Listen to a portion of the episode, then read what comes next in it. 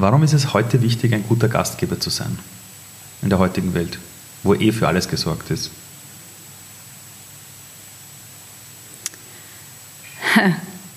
Das ist mal eine Einstiegsfrage.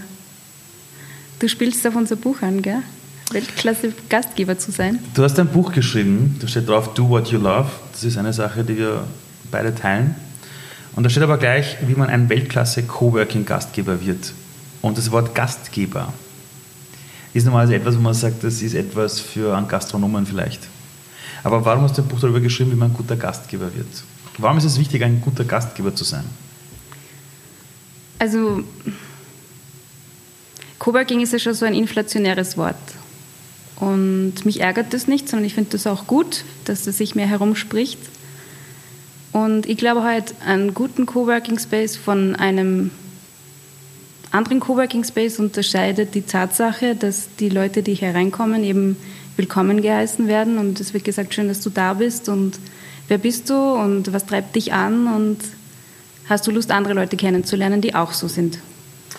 Du hast ja diesen Coworking äh, Space Salzburg 2012 äh, gestartet. Damals gab es in Österreich so eine Gründungswelle. Jeder wollte irgendwie die nächste App machen oder irgendwas Cooles machen. Ich habe dich in Wien kennengelernt, in einem Coworking Space, den es leider nicht mehr gibt. Das war der Sektor 5. Und du warst davor schon immer, du hast immer schon irgendwas gemacht. Als ich dich kennengelernt habe, waren es so Hüte und Mützen und du hast immer schon so eine, wo ich gewusst habe, okay, die will was machen.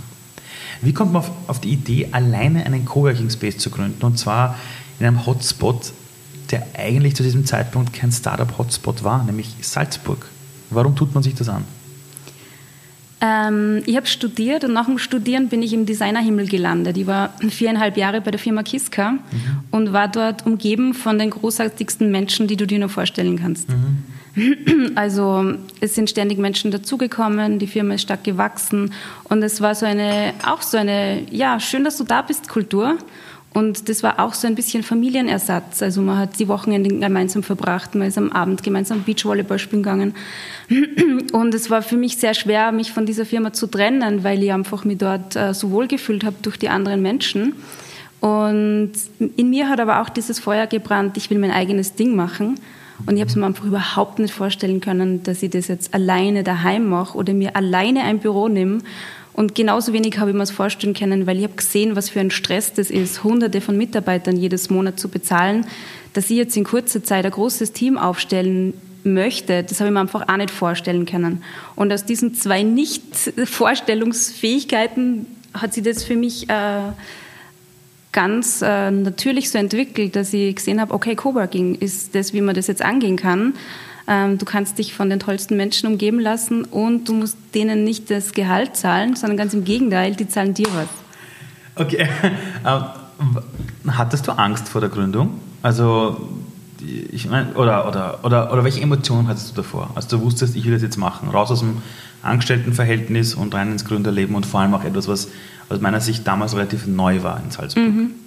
Also vor der Gründung an sich nicht, weil ich war beim Studieren schon immer selbstständig. Ich bin ja Bautechnikerin und habe da immer selbstständig Baupläne gezeichnet nebenbei.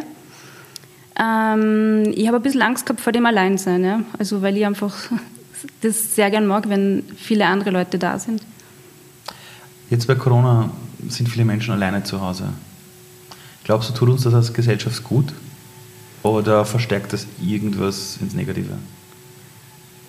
Ich glaube, es gibt keine absoluten Antworten. Also ich bin immer ein Verfechter davon, es gibt alle Schattierungen von Schwarz und Weiß.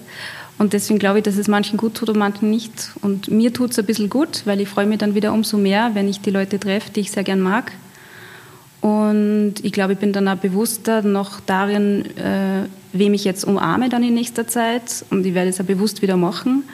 Jetzt ist vielleicht noch ein bisschen zu früh, aber ich werde mir dann nicht sehr lange irgendwas sagen lassen, was ich nicht tun darf. Ähm, als ich im Vorfeld gefragt habe, wen in der Region Salzburg soll ich interviewen, ist der Name auch immer öfter gefallen.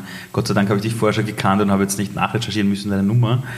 Und ich hatte bei einer meiner Interviewpartnerinnen, die hat mir ganz stolz erzählt, dass ich mal interviewen durfte für das Magazin Apropos. Und da stehen auf deinem Finger drauf, do what you love, also dasselbe, was in deinem Buch eigentlich auch das Hauptthema ist. Ähm, ist das nicht einfach nur eine Floskel?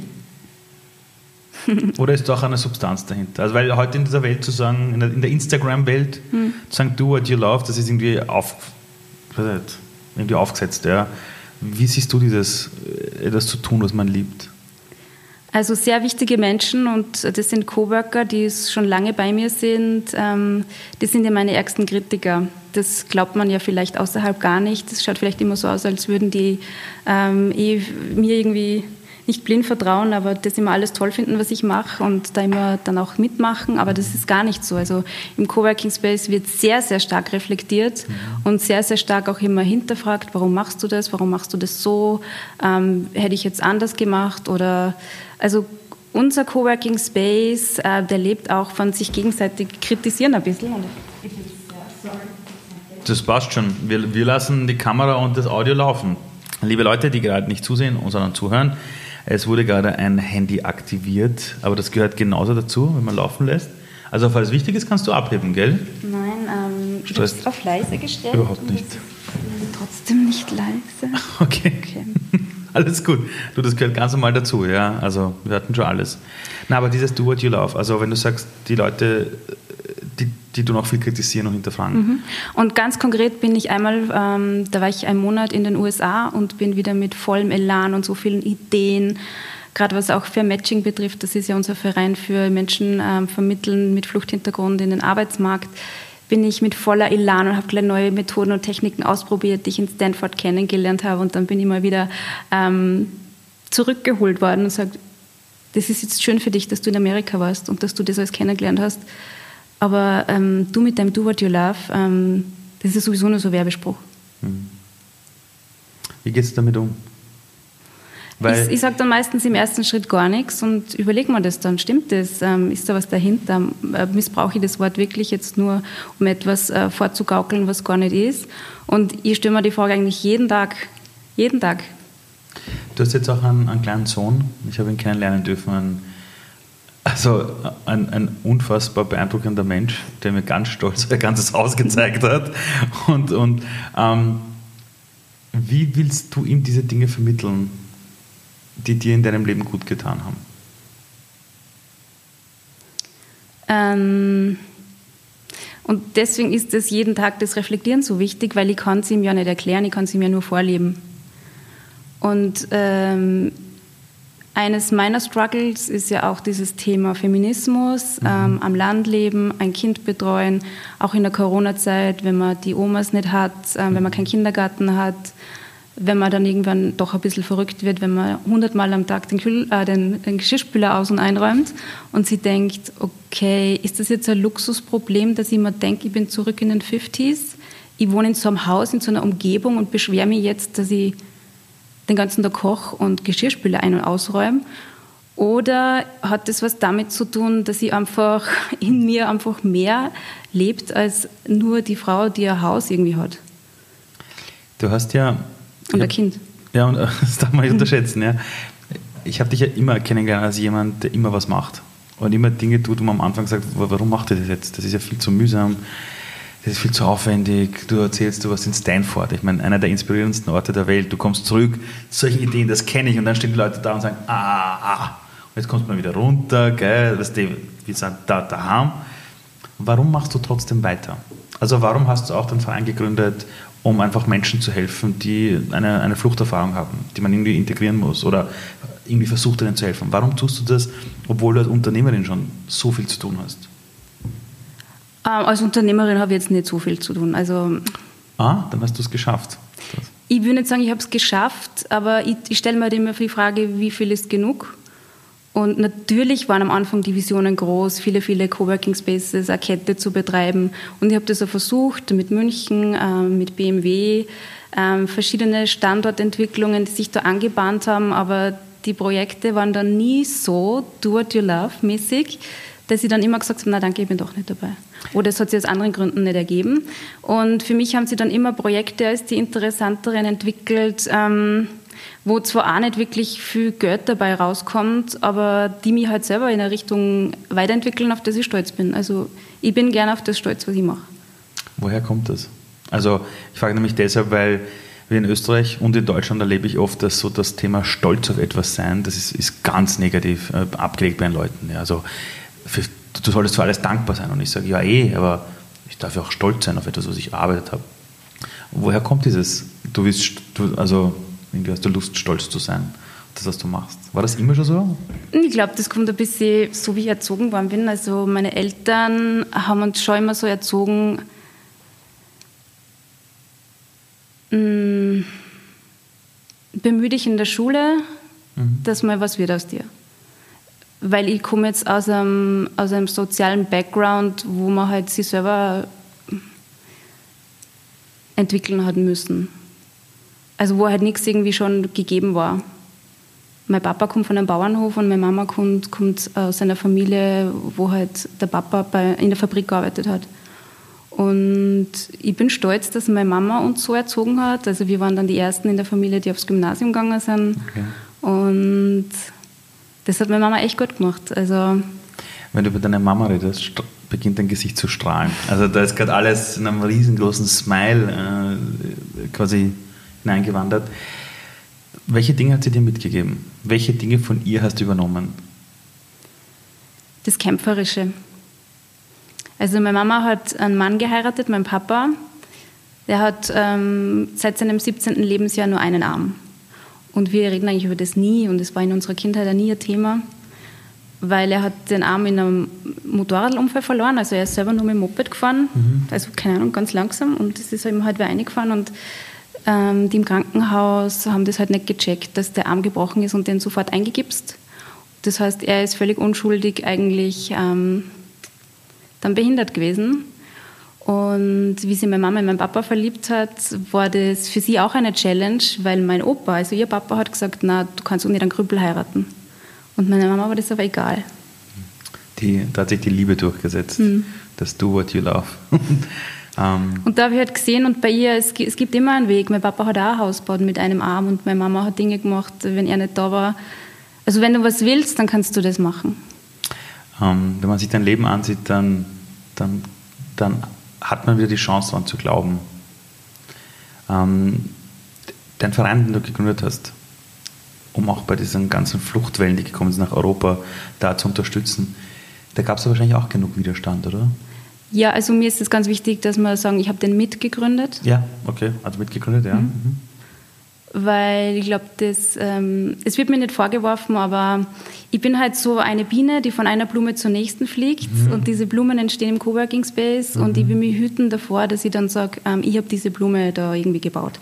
Sondern die mhm. Blumen, die wachsen und ich kann immer nur ähm, den anderen Blumen voneinander berichten, dass die Blume da jetzt auch gerade was macht. Mhm. Und deswegen bin ich halt bei manchen Dingen dann auch im Verein als Mitgründerin dabei, aber ich starte zwar mit, aber die Dinge gemacht werden dann von anderen Menschen und da will ich mich auf gar keinen Fall vordringen.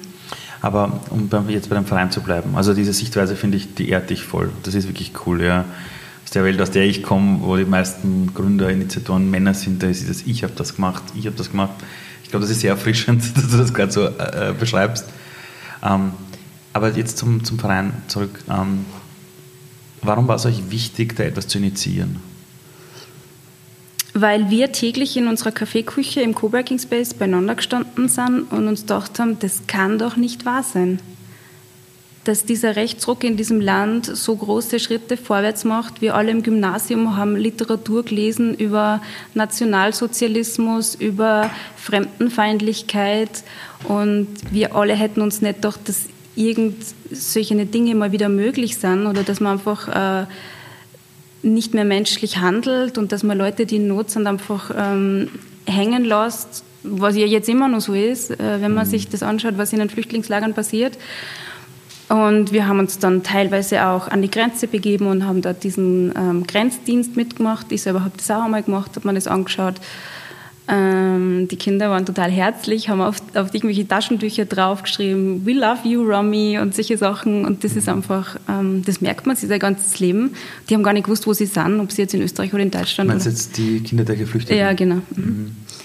Ähm, und wir sind dann in der Küche beieinander gestanden und gesagt, ja, wir können jetzt alle einen Grenzdienst machen, aber das wird nicht wirklich einen Impact haben. Also wir können doch andere Sachen bewerkstelligen. Wir sind ein großes Netzwerk, jeder von uns kann irgendwas. Lass uns doch was anderes machen. Mhm. Und was wäre denn sinnvoll? Ja, dass die Leute, die da bleiben wollen, dass die dann nicht alle am Bau oder beim McDonalds landen und irgendwie ähm, ihr Dasein fristen, sondern dass man die Leute, die kommen, als Menschen betrachten und, mhm. und sagen, ja, wieder das Gastgeber sein. Genau. Schön, dass du da bist. Ähm, wer bist du? Was machst du? Was würdest du gern machen? Schauen wir, ob wir was finden für dich. Und wie schaut die Arbeit ganz genau jetzt aus von, dem, von, von eurem Verein? Ähm, der Verein besteht auf Wolfgang Tonninger, das ist der Obmann, Katrin Gerspacher, Kassierin und zwei Mitarbeiterinnen. Und vor allem diese Katrin Gerspacher und die zwei Mitarbeiterinnen sind sehr operativ, indem sie einfach ähm, mit den Leuten, die von uns betreut werden wollen, teilweise über das AMS, teilweise aus, Ein aus Eigenantrieb, ähm, die kommen zu uns ähm, und stellen sich einmal vor in einem Gespräch. Also jetzt nicht nur, das ist Lebenslauf und du bist die Nummer XY mhm. und uns ist eh wurscht, was, wer du bist und mhm. was du eigentlich für Träume hast, sondern wir versuchen sie halt wie Menschen so wie wir uns gegenseitig halt auch behandeln im Coworking Space. ähm, man kriegt dann halt auch viel besser mit, wie gut kann wer wirklich die Sprache, ähm, wo hat es gehakt bei irgendwelchen ähm, Arbeits... Es gibt ja so Probearbeitstage mhm. und dann kriegt man halt Feedback vom Arbeitgeber und wir hören uns dann halt beide Seiten der Geschichte an und versuchen so mitzulernen und zu reflektieren. Ich glaube, reflektieren ist da ganz wichtiger. Wie ist das für diese Menschen, wenn sie mal wieder gesehen werden, wenn sich mal wieder jemand wirklich Zeit nimmt und sagt, du bist keine Nummer, die ich durch, durchwinke, sondern jetzt geht es um dich und wir nehmen uns Zeit für dich. Wie verändert sich das dann bei den Menschen, die zu euch kommen? Ich glaube, das hat nicht nur mit, äh, mit den Fair Matching-Menschen zu tun, sondern das ist für jeden, der bei uns einer kommt, der merkt einfach, dass das was anderes ist. Dass es dann nicht nur darum geht, du hast jetzt ein Tagesticket und deswegen wirst du jetzt acht Stunden nicht behandelt und wenn du weg bist, dann bist du uns wurscht, sondern dass wir einfach immer mitdenken. Und wenn jemand vor drei Jahren mal für drei Tage da war und dann kommt das Gespräch irgendwie, man bräuchte jemanden, der das und das kann und der fällt mir dann wieder ein, ja, dann kontaktiere ich den, weil ich neben abgespeichert habe in meinem Hinterkopf. Und über die verschiedenen sozialen Netzwerke und Technologien kann man eigentlich jeden wiederfinden, den man mal getroffen hat. Ähm, wenn du das gerade so erzählst, denke ich dann, dass die Welt durch Technologie wirklich eine Art Dorf geworden ist, wo man halt jeden relativ schnell erreicht. Du hast mir mal erzählt, dass es eine Phase in deinem Leben gab, wo du gesagt hast, na, du willst da raus. Raus aus Österreich, raus aus Salzburg. Aber jetzt bist du wieder dort zu deinen Wurzeln zurückgekommen. Kannst du ein bisschen was erzählen über diese Phase, wo du gesagt hast, da hast du dich ein bisschen von dir vielleicht entfremdet oder da wolltest du irgendwie weg? Warum war das so? Ähm, ich glaube, es ist sehr gut, dass diese Phase war, weil ich weiß jetzt, dass ich da einfach nichts verpasst habe. Also ich habe mir die Welt angeschaut und ich habe dadurch unglaublich tolle Menschen kennengelernt und Netzwerke aufgebaut. Richtung Ägypten, Richtung Libanon. In welchem Alter war das? Mm, so um die 33. Und da gab es den Coworking Space dann schon eine Zeit lang mhm, und du hast genau. dann irgendwann dir einfach gedacht, du willst das Ding ins Ausland bringen. Genau. Und da kam, kam dann dieses, dieses Projekt in Afrika. Genau, diese Coworking Camps. Wie hätte das ausschauen sollen? äh, wie das ausgeschaut hat. Ja. Wir haben 20 Leute aus Österreich und 20 aus dem arabischen Raum.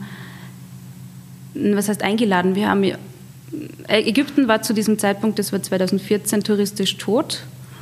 Und wir haben gesagt, okay, es gibt keine Reisewarnung mehr, aber die Preise sind im Keller. Das ist doch eine tolle Start-up-Geschichte. Lasst uns dorthin gehen. Also es war schon vor der Reisewarnung, dass wir uns für Ägypten entschieden haben ähm, und die Startups dort kennenlernen und sich mit uns gemeinsam eine Woche in ein Hotel begeben. Jeder nimmt sein Projekt mit, also quasi Coworking in einem, in einem Beach-Resort. Ähm, waren dort die Erlebnisse kulturell anders, als wenn du jetzt hier in Österreich Coworking machst? Ja, ganz anders. Wie? Also erstens einmal schon die Tatsache, dass man eben eine Woche gemeinsam ist. Das ist schon mal ganz anders, also wenn du deine tägliche Routine hast und musst deine ähm, Kunden zufriedenstellen und dein Kind im Kindergarten bringen, sondern du bist einfach weg von daheim. Dann das zweite war eben diese Ausnahmesituation, dass in diesem Hotel wirklich nur wir waren. Das war ganz speziell. Also sonst kein Gast, ja. niemand. Okay. Das war eine Riesenanlage und es waren nur wir da. Okay, das kann auch lustig sein. Das ist wie ein Spielplatz. Ja, es war ein bisschen spooky, aber es war cool. Und dann die dritte Tatsache, ähm, dass wir auf Startups aus einer anderen Kultur getroffen sind, die sich nicht am Abend irgendwie an der Bar niedersaufen, weil jetzt sind wir ja da auf Urlaub, sondern die einfach ohne Alkohol da zum Tanzen anfangen und zu dieser libanesischen Musik und dass man halt nichts braucht, um glücklich zu sein oder um happy zu sein und um Party zu machen.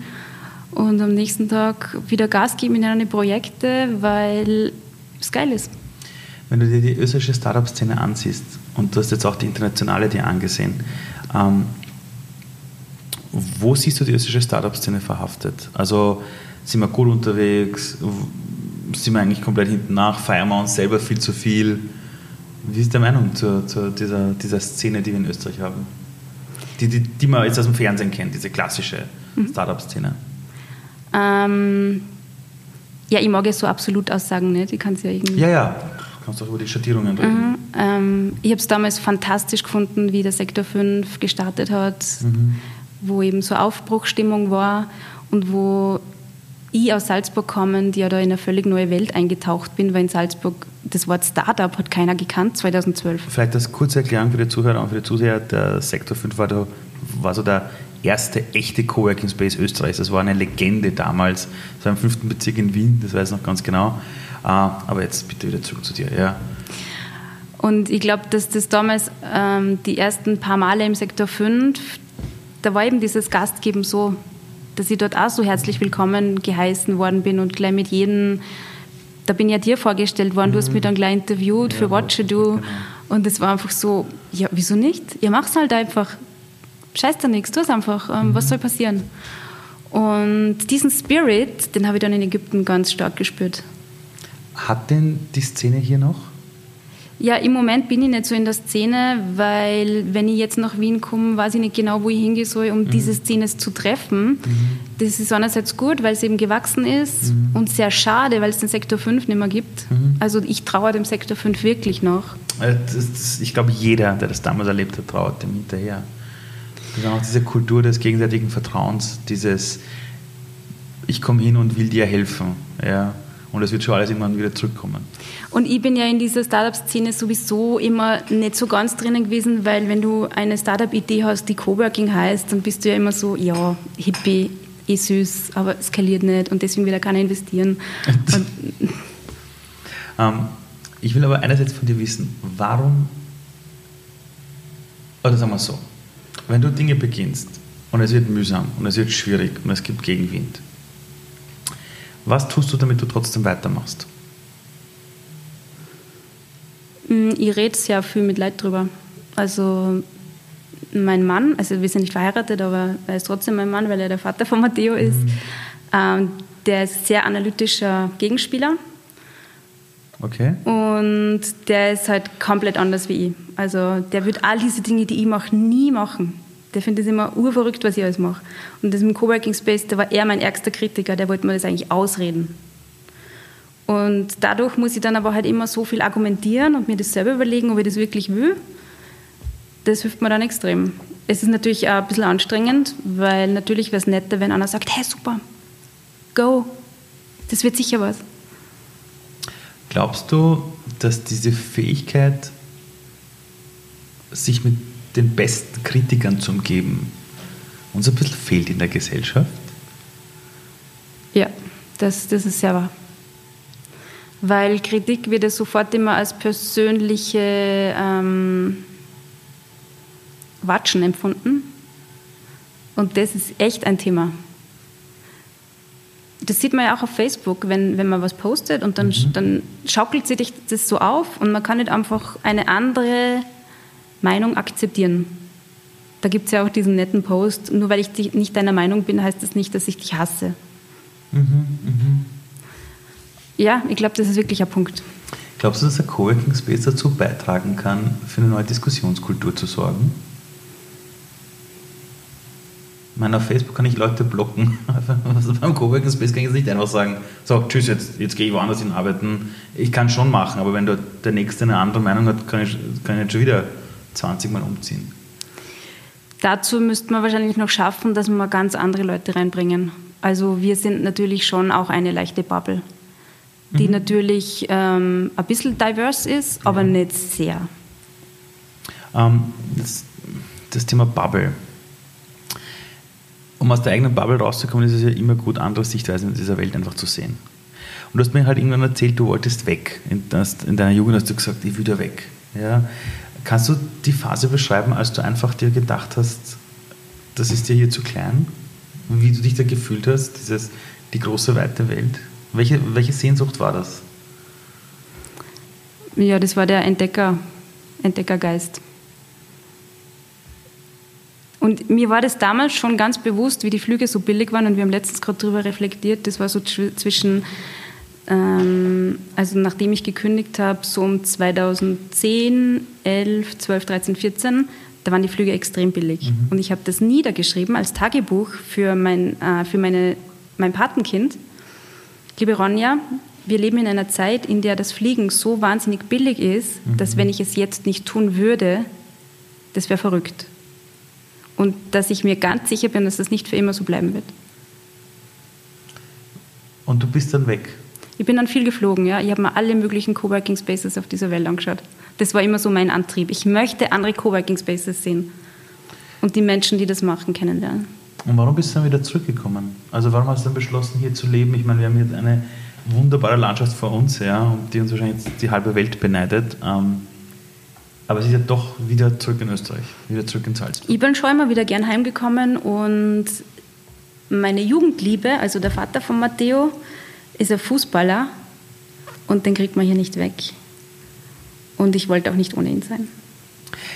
Aber hast du das Gefühl, dir fehlt etwas, wenn du diese große Welt jetzt so, so wie du es vielleicht früher gedacht hast, so nicht mehr dem nachgehen kannst? Fehlt da etwas oder ist das einfach ein Deal, wo du sagst, nein, damit habe ich mich arrangiert? Für jetzt passt es für mich, weil okay. ich ja weiß, dass ich schon unterwegs war. Und wir holen uns jetzt ja die weite Welt über Zoom zu, zu uns. Wir machen solche Coworking-Clubs, solche mhm. Online-Calls. Mhm. Und das machen wir ganz bewusst mit Co-Hosts aus Athen, mit Co-Hosts aus Kairo, aus St. Koloman, aus Graz. Und das hilft mir schon dabei, mich selbst, wie ich mich sehe, als Global Citizen weiterzusehen und nicht als jemand, der in einem 1000 Einwohnerort lebt.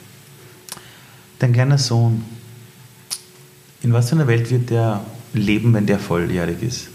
Wenn der 18 ist? Wir reden jetzt in ja, circa 16 Jahren herum, 15, 16 Jahren. Ähm, in was für einer Welt wird der leben? Ich meine, du hast gerade dieses Wort erwähnt, Global Citizen.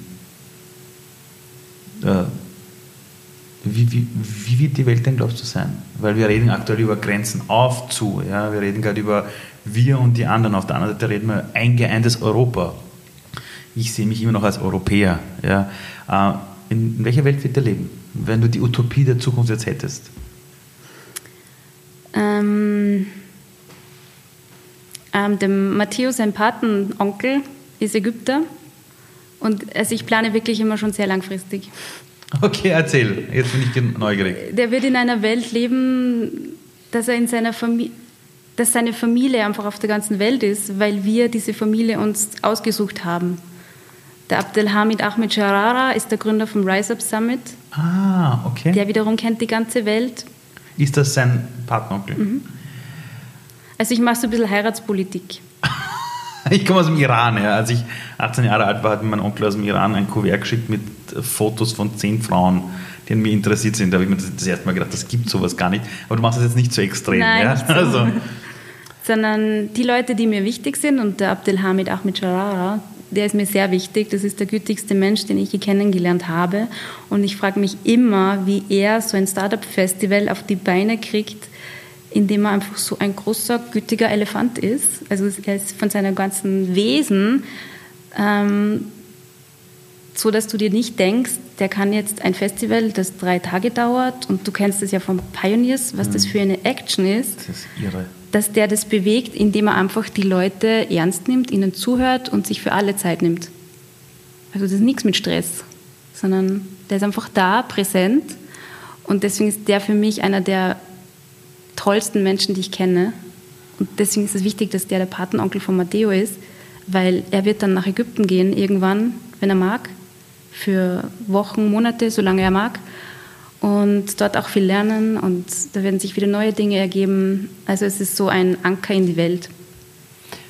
In Afrika sagt man, um ein Kind zu erziehen, braucht es ein ganzes Dorf. Oft war damit gemeint, dass man halt, wenn es um die Erziehung eines Kindes geht, darauf achten sollte, dass die Generationen alle Teilhabe haben, dass der Nachbar und die Nachbarn sich genauso dafür zuständig fühlen. Aber du versuchst deinem, dem Kind gleich die ganze Welt quasi als, als, als Dorf zu ermöglichen. Mhm. Würde uns das in Europa bei dieser Debatte um Rassismus und Grenzen helfen, wenn, wenn jedes Kind diesen, diesen Zugangsschlüssel hätte zu einer anderen Kultur?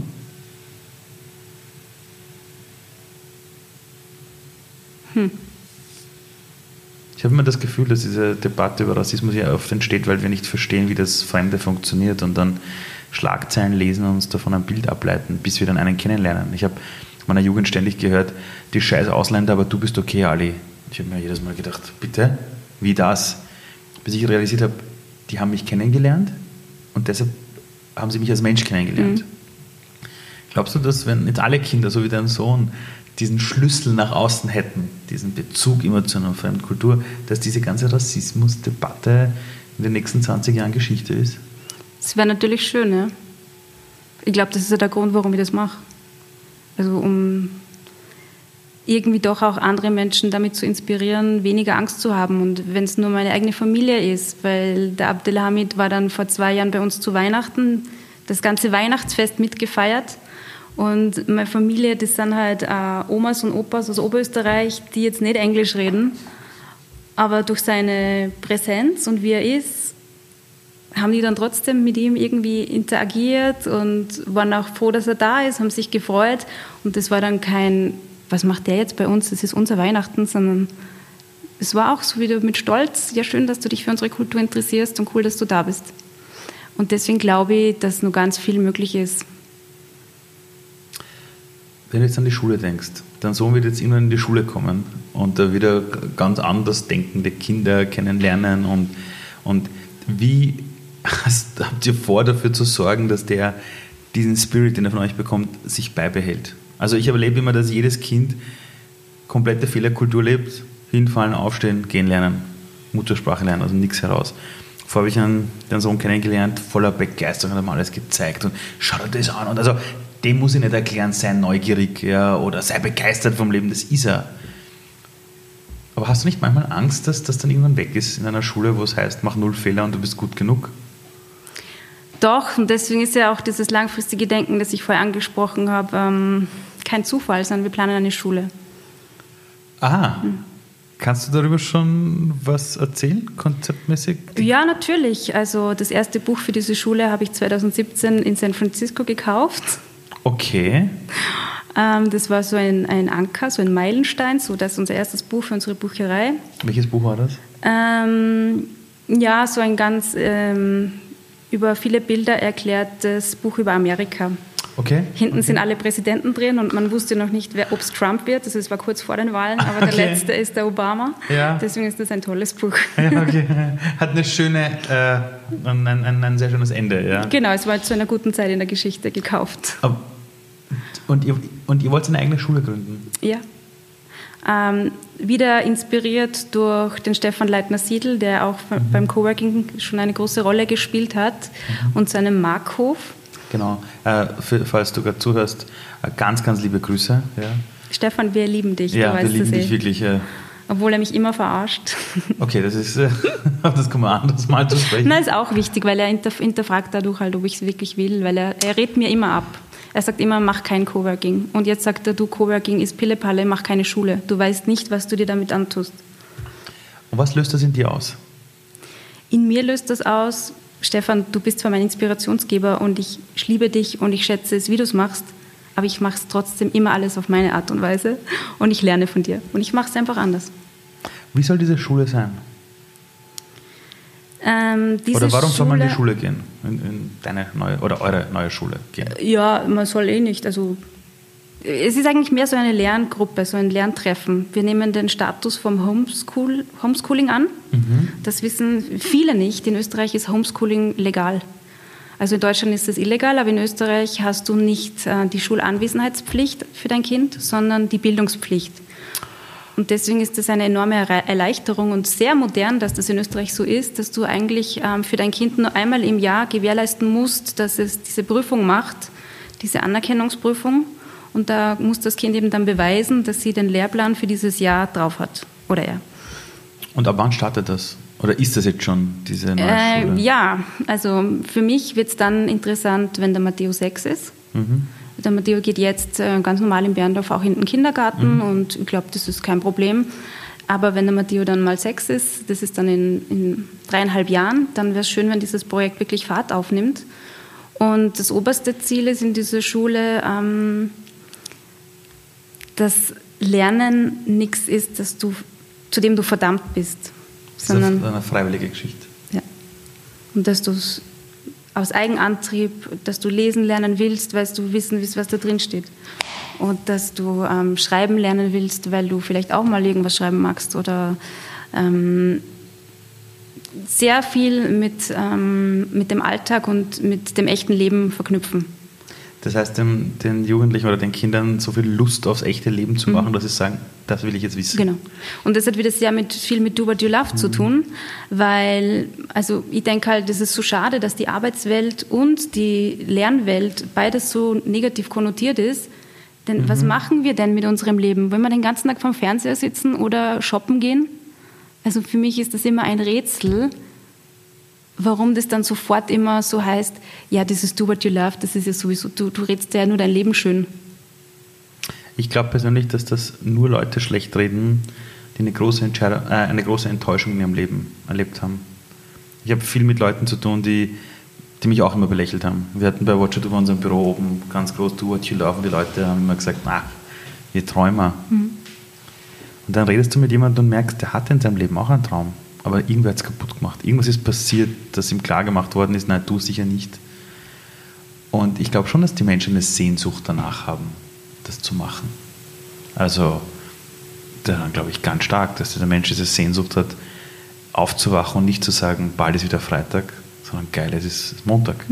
Schön, dass Montag ist. Geil, ich will raus. Ah, wieder Bock. Ja. Ähm, aber zurück zu dieser Schule. Stellt man sich das jetzt vor, dass alle, die ihre Kinder in diese Schule stecken wollen, alle Homeschooling machen? Oder ist das ein echter physischer Ort, wo dann die Kinder auch hinkommen, nur mit einem ganz anderen, mit einer ganz anderen Intention abgeholt werden und dort unterrichtet werden? Ja, ist lustig. Es geht immer gleich um diesen physischen Ort und ich, wo ich selber einen Coworking Space betreibe, mir ist dieser physische Ort jetzt einmal scheißegal, wirklich. Okay. Sondern? Es kann auch die Natur sein. Es kann sein, dass wir uns regelmäßig zu gemeinsamen Spaziergängen treffen, dass wir einmal ins Museum gehen in dieser Gruppe und einmal auf einem Bauernhof und das nächste Mal besuchen wir irgendwen in der Arbeit. Das heißt, das Ding ist einfach, die Leute, die sich dazu committen, sagen einfach, wir wollen unsere Kinder in im Homeschooling quasi unterrichten, aber dort, wo Welt passiert. Das heißt aber auch, dass es Eltern sein müssen, oder zumindest ein Elternteil wahrscheinlich, das sich freispielen kann, um die Kinder zu unterrichten. Du spielst aufs Geschäftsmodell an? Na gar nicht, ich sp- ich spreche auf die, auf die, auf die ganze Zeit an, weil zum Beispiel ich würde mir denken, geil, nur es geht meine Frau arbeiten, ich gehe arbeiten. Ja? Das heißt, wenn wir jetzt sagen, wir würden da mitmachen, müsste zumindest einer von uns, wenn er sagt, wir wollen Homeschooling richtig machen für die Kinder, dann müsste halt mindestens einer sich so freispielen, dass er auch die Zeit dafür hat. Na, glaube ich nicht. Sondern? Also ich sehe mich jetzt ja auch nicht als Person, die jetzt daheim bleibt bei Matteo, weil er jetzt noch aufsichtspflichtig Ja. ist, sondern ich, ich vereinbare mir das halt so. Also er ist am Vormittag oft im Kindergarten oder jetzt gerade bei der Oma oder bei der anderen Oma. Aber ich habe deswegen nicht den Status, dass ich jetzt voll Arbeits, äh, im Arbeitsleben bin. Also mhm. ich glaube, es, es ist einfach ein bisschen ein Organisieren und wie man die Dinge sieht. Und ich würde mir auch wünschen, dass mein Mann zum Beispiel dann mal mehr Zeit hat für den Matteo, weil er ist der beste Lehrer, den es gibt. Und was macht einen guten Lehrer aus? Dass er dem Matteo einfach begeistert, als Lego-Auto zusammenzubauen. Also wenn ich mich mit dem hinsetze, schau mal, das ist ein neues Lego-Auto, so, ja. Aber er hat irgendwie die Fähigkeit, dass der Matteo das dann machen will und mit ihm gemeinsam und da strahlen die Augen und das, finde ich, macht einen Lehrer aus, dass er dem Kind nichts überstülpt, sondern dass das Kind dann aber trotzdem so viel Spaß an dieser Sache hat, für die man sich jetzt committed hat. Weil das ist ja das Problem bei Do What You Love. Was ist, wenn keiner sich für irgendwas committet und dann macht man sie aus, okay, heute machen wir Yoga und dann sagen die Kinder, na, heute habe ich keinen Bock auf Yoga, heute machen wir lieber irgendwas anderes und jeder will was anderes. Das geht ja nicht. Mhm. Aber diese Balance zwischen, okay, zudem haben wir uns jetzt quasi die Zeit reserviert mhm. und ich würde aber nichts überstülpen und du musst jetzt erst wieder meinen Stundenplan machen, wo ist dann der Unterschied zur normalen Schule, mhm. das macht einen guten Lehrer aus. Dass er äh, die Kinder dazu bringt, aus ihrer inneren Lust und Neugierde und ich will diese Sogwirkung zu entwickeln, mhm. wo man sagt, kostet es was es wolle, das mhm. mache ich jetzt. Und auch das anzuerkennen, schaut mal, das sind jetzt unsere Möglichkeiten. Wir sind jetzt hier am Land. Wir müssen jetzt nicht ähm, heute werden wir nicht Großstadtgeflüster irgendwie spielen, sondern mhm. heute sind wir hier und wir machen das Beste aus dem, was wir heute haben. Heute gehen wir auf den Bauernhof, heute gehen wir in den Wald, heute gehen wir am See, was da für Tiere sind. Ich glaube, diese Kreativität, immer das Leben so schön zu sehen, wie es gerade sein kann, mhm. ohne dabei irgendwie in eine äh, unnatürliche Euphorie auszuarten, mhm. sondern einfach realistisch zu sein. Mhm. Das wäre so der Traum. Ich habe ähm diesem Homeschooling kann ich sehr, sehr viel abgewinnen und ich habe aber oft Leute gesucht, die das tun, aber jetzt nicht wirklich gefunden. Und witzigerweise die letzten Jahre, jeder, der gesagt hat, ich will eine Schule gründen, haben alle sofort über Räume gesprochen. Deshalb ist in meinem Kopf auch so mhm. abgespeichert mhm. Raum. Ich habe dann einen Mann kennengelernt, letztes Jahr, den Thomas Hertlein, das ist ein Coach aus Deutschland, glaube ich, und er hat drei Kinder. Und mit denen reist er ständig durch die Weltgeschichte und unterrichtet sie selbst. Und seine Kinder sind eloquent, reden, neugierig, wissen sich zu helfen in neuen Kulturen, aber gehen in keine Schule. Hm. Und ich habe ihn auch gefragt, wie machst du das? Sagt er, du, das Leben ist der beste Lehrer. Genau. Aber ich separiere halt nicht meinen, zwischen meinen Kindern und mir. Die sitzen genauso am Tisch, die sind genauso Teil meines Lebens, die sind bei allen Dingen dabei. Die kriegen das voll mit und die können gut damit. Besser als wir Erwachsenen glauben. Und deshalb ist meine nächste Frage, glaubst du, dass wir Menschen manchmal Jugendlichen oder auch uns selbst zu wenig zutrauen und deshalb glauben, wir brauchen Pläne und Vorgaben und Schulnoten hm. und Prüfungen? Das glaube ich ganz sicher. Und also ich glaube, wir haben nicht eine besondere, aber wir haben den, eine Art, wie wir mit unserem Kind umgehen, der Max und ich. Wir haben den Matteo nie als Kind gesehen oder nie als kleines Baby oder so, sondern wir haben mit ihm immer wie mit einem Menschen geredet. Also diese Babysprache, das liegt uns einfach nicht und das haben wir uns irgendwie auch nicht angeeignet. Okay. Sondern wir haben eigentlich immer so mit ihm geredet, als wie wenn er jetzt unser auf Augenhöhe gegenüber ist, obwohl uns bewusst ist, dass wir für ihn verantwortlich sind. Mhm. Und äh, ich kann das sagen, die ersten Tage, nachdem ich den geboren habe, den Matteo, habe ich so arge Albträume gehabt, dass ihm was passiert. Mhm. Weil ich halt immer so viele Dinge gleichzeitig mache und es war irgendwie so ein Wink vom Unterbewusstsein, du musst dich jetzt auf eine Sache mal gescheit konzentrieren und nicht das nur so sehen als ein Projekt von vielen, sondern das ist ein Menschenleben, das dir anvertraut wurde. Und deswegen diese Albträume, glaube ich, wenn ich das so reflektiere. Aber trotzdem wissen wir nie irgendwie Sachen besser als er, sondern zum Beispiel, wie er gehen gelernt hat. Er hat ganz lang ähm, sich das angeschaut und dann ist er von einem Tag auf den anderen den Ball nachgelaufen. Und wir haben da deswegen nie zu ihm gesagt, ähm, jetzt macht es so oder so, sondern es war, von, es war ganz natürlich. Ähm, wie schaffst es du für dich selber immer wieder zu regenerieren? Du hast nämlich vorher gesagt, das habe ich ganz genau rausgehört, du hast gesagt, du bist jemand, der normalerweise sehr viele Dinge gleichzeitig macht ich zumindest, wenn ich sowas tue, irgendwann sind meine Energiereserven aus. Und meistens sind sie, komme ich zu spät drauf. Also meistens hänge ich dann in einer Ecke und denke mir, ich kann nicht. Mhm. Ja, und dann brauche ich drei Tage, bis ich wieder irgendwie da bin. Die Leute sehen natürlich immer nur das, was geht, aber nicht die Durchhänger. Ähm, wie machst das du für dich selbst, dass du dich selber so organisierst, dass du dich selber nicht verlierst? Dass nicht die Energie ausgeht, dass du dich nicht in Dingen ja, komplett verlierst? Mhm. Ja, ich habe da das goldene Ei des Kolumbus auch noch nicht gefunden und mich plagen teilweise Kreuzschmerzen. Mhm. Das ist halt auch so ein Zeichen. Ähm aber ich habe jetzt gemerkt, seit ein paar Wochen, wenn ich am Abend mich hinsetze aufs Sofa und einfach nur mit Max irgendwo Netflix schaue, dann gehen die Kreuzschmerzen ein bisschen mehr weg. Also nicht nachher nur die ganze Nacht sitzen und arbeiten. Das heißt auch mal gut zu sich selber sein mhm. und nicht immer leisten müssen. Ja, genau. Ich habe das Gefühl, dass unsere Welt zwar die beste Produktivität aller Zeiten hat und wir haben den größten Wohlstand, aber wir lernen irgendwie nicht, das zu genießen immer. Hm. Woher kommt das, glaubst du?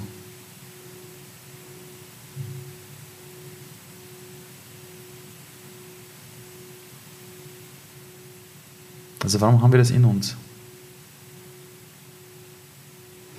Das ist wahrscheinlich the downside of this, äh, wie wir erzogen worden sind. Ich bin zwar wahnsinnig dankbar meiner Mutter, dass sie mich so erzogen hat, dass wir eben die Ersten waren, die dann aufs Gymnasium gegangen sind. Aber das gibt natürlich schon auch dieses, äh, den Leistungsdruck mit. Den kann man dann nicht einfach so ablegen. Dass du halt dann nur was wert bist, wenn du leistest. Wir leben aber trotzdem in einer Welt, wo auch die Politik oft sagt, äh, die Leistungsgesellschaft. Wer leistet, soll belohnt werden. Und irgendwie jeder, der irgendwie sagt, ich will nicht, jeder Vater, der sagt, ich will Teilzeit arbeiten, steht sofort in so einer Ecke. Wird sich das ändern? Ich meine, ist eine, ist eine moderne Gesellschaft aus deiner Sicht auch eine, die den faulenzenden Menschen genauso akzeptiert? Also dieses Faulenzen, das ist ja sehr relativ, mhm. weil wenn du dir das Buch anschaust, Bullshit-Jobs, mhm dann kann man ja auch sagen, alle Leute, die einen Bullshit-Job machen, die sind zwar busy, aber sie bringen ja nichts. Mhm. Und deswegen ist Faulenzen ist sehr relativ. Jemand, der daheim ist und äh, dafür mit den Kindern philosophiert oder reflektiert und eigentlich Arbeitsloser ist, vielleicht mhm. bringt der mehr für die Gesellschaft als wie jemand, der einen Bullshit-Job macht. Deswegen, diese Bewertungen sind schwierig. Und wir haben jetzt auch einige Male eingeladen dazu, über bedingungsloses Grundeinkommen zu sprechen gemeinsam. Mhm. Weil, also ich hätte schon jetzt das Momentum gesehen, dass das vielleicht jetzt geht. Mhm. Jetzt, wo eine globale Ausnahmesituation mhm. ist, weil wenn, dann wäre es ja schön, wenn das global eingeführt wird. Das ist natürlich mhm. noch eine größere Utopie. Ähm, oder dass zumindest dadurch die Spirale in einem Land wie Österreich nach oben geht weil wenn du einmal in der Mindestsicherung drin bist, dann ist es ja sehr schwer, dass du da wieder rauskommst. Mhm. Oder dass dadurch die systemerhaltenden Jobs zumindest auf einem besseren Basissockel stehen, als mhm. sie jetzt tun. Ähm, ja, wie wir das bewerkstelligen, keine Ahnung. Ähm, hilft uns da der Weitblick auf die Welt? Also ich kenne dich normalerweise immer am Arbeiten im Coworking Space und das Ganze jetzt nicht zum ersten Mal zu Hause bei dir. Wir haben eine unglaubliche Aussicht, wir haben offene Räume hier, du hast ganz viele Bücher, alles schreit irgendwie nach dieser Symbiose zwischen dem Schönen und dem Nützlichen. Ähm, glaubst du, dass uns Weiträume, also dieser, diese Weitsicht hilft, diese neuen Lösungen auch anzuerkennen? Ja, ich glaube, es hilft dieser Blick auf die Natur die Frage, ähm, wie viel ist genug? Also, das ist ein schönes Haus mhm. und ich brauche nicht mehr und deswegen brauche ich jetzt nicht irgendwie 30 Coworking Spaces, sondern mir reicht ein Coworking Space, der mir ein gutes Leben ermöglicht, aber ich muss deswegen ja nicht gierig werden. Und mh, hm, was war die Frage? Entschuldigung. Die Frage war, ob uns, diese ganzen, ob uns dieser Weitblick hilft. Also vorher hast du mir erzählt, dass es so schön ist für deinen Sohn, wenn er aufwächst mit, einem, mit einer sehr schönen Aussicht, weil du dann hoffst, dass auch sein Horizont erweitert. Mhm, genau. Ist diese Horizonterweiterung, glaubst du, führt die automatisch auch dazu, dass wir so moderne Lösungen wie bedingungsloses Grundeinkommen einfach eher akzeptieren, anstatt es tot zu reden? Ich merke nämlich gerade bei dieser Diskussion zu dem bedingungslosen Grundeinkommen, dass die Leute sehr schnell eine Antwort haben und das meistens funktioniert ja nicht, weil es lauter Faule gibt und jeder wird das ausnutzen.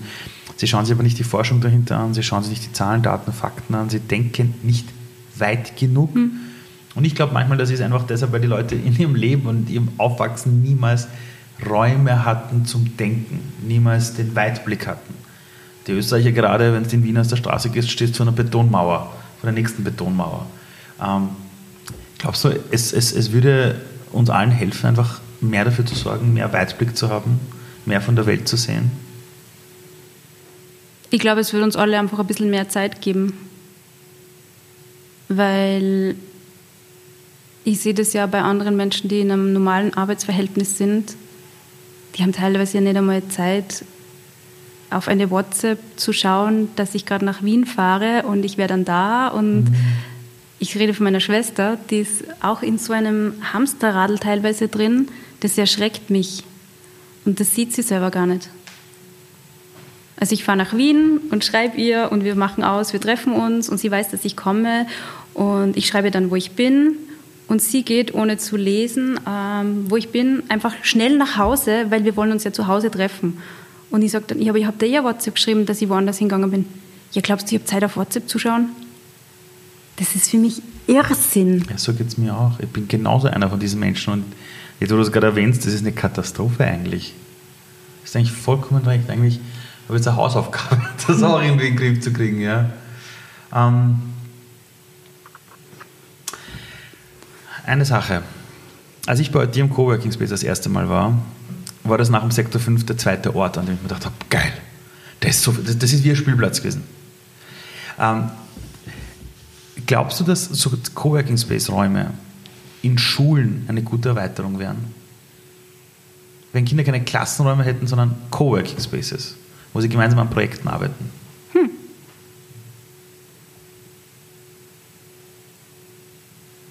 Weil aktuell hast du ein Coworking Space eine Idee für erwachsene Menschen. Dann Erwachsenen kannst du sehr schwer verändern oft. Aber Kinder in ihrer Entwicklung, die brauchen Spielräume. Und ein Coworking Space ist für mich ein Spielplatz für Erwachsene. Wäre das so eine Geschichte, wo man sagt, in jeder Schule nehmen wir uns einen großen Raum, alles kommt außer und es wird einfach ein Coworking Spielplatz und Lernort. Wer soll das, wo man sagt, das ist eine Low-Hanging Fruit, das könnte man eigentlich machen? wenn es dann nicht nur vorkommt wie irgendein Jugendzentrum, das in, in jedem Dorf irgendwann gebaut worden ist und wo jetzt aber nichts los ist, sondern wenn das mit äh, Seele und mit Liebe gefüllt wird, dann sicher. Ja. Wenn das so die Projekträume sind und wo es sichtbar wird, was die Kinder machen und wo sie präsentieren und darauf stolz sind. Und das ist ja das, was ja oft vermisst wird, mhm. ähm, dass wir in Österreich ja nicht so gut uns selber präsentieren können mhm. im Vergleich zu Amerikanern zum Beispiel weil wir das halt auch nie lernen, dass wir auf das, was wir machen, stolz sind. Ja, das wäre sicher eine coole Idee. Ich sage nämlich deshalb, weil alle reden über New Work. Alle. Also seit Jahren ist es das Schlagwort.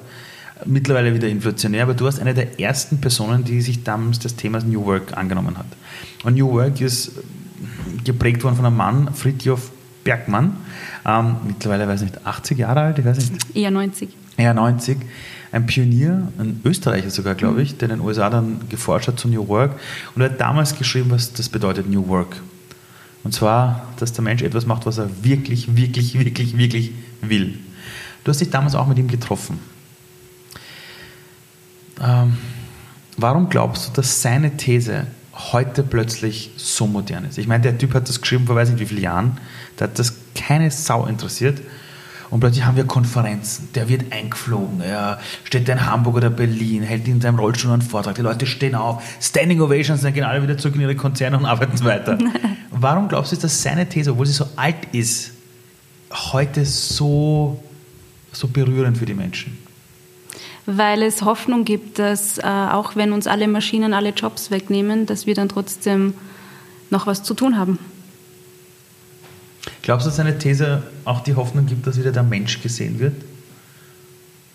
Ja, und auch, dass wir eben mehr sind als nur Objekte, sondern dass wir alle in der Lage sind zu reflektieren, ob man es jetzt tu, mach, was du wirklich, wirklich willst oder ob du es do what you love nennst. Aber dass wir eben nicht nur diese Objekte sind, die irgendwelche Produkte fertigen und dann am Abend uns ausruhen müssen, damit wir am nächsten Tag wieder hingehen, sondern dass wir das hinterfragen, wozu brauche ich überhaupt ähm, das neue Telefon oder wozu mhm. brauche ich jetzt schon wieder ein neues Gewand? Mhm. Bin ich eigentlich mehr als wie nur dieses Konsumobjekt, das irgendwie ständig was Neues braucht? Mhm. Ähm, jetzt, in 100 Jahren wird es uns beide nicht mehr geben. Wahrscheinlich. Also Wahrscheinlich. zum jetzigen Stand der Medizin wird es noch nicht ganz ausgehen. Ähm, wenn die Menschen aber dann von dir erzählen, was werden sie von dir erzählen? Was soll hängen bleiben von den Menschen, die dich erlebt haben? Welches Gefühl, welche Szene vielleicht? An was sollen sie sich zurückerinnern? Also wenn die sagen, ah, die Rome, ja, die war ja Punkt, Punkt, Punkt, Punkt, Punkt. Was sollen sie sich erinnern?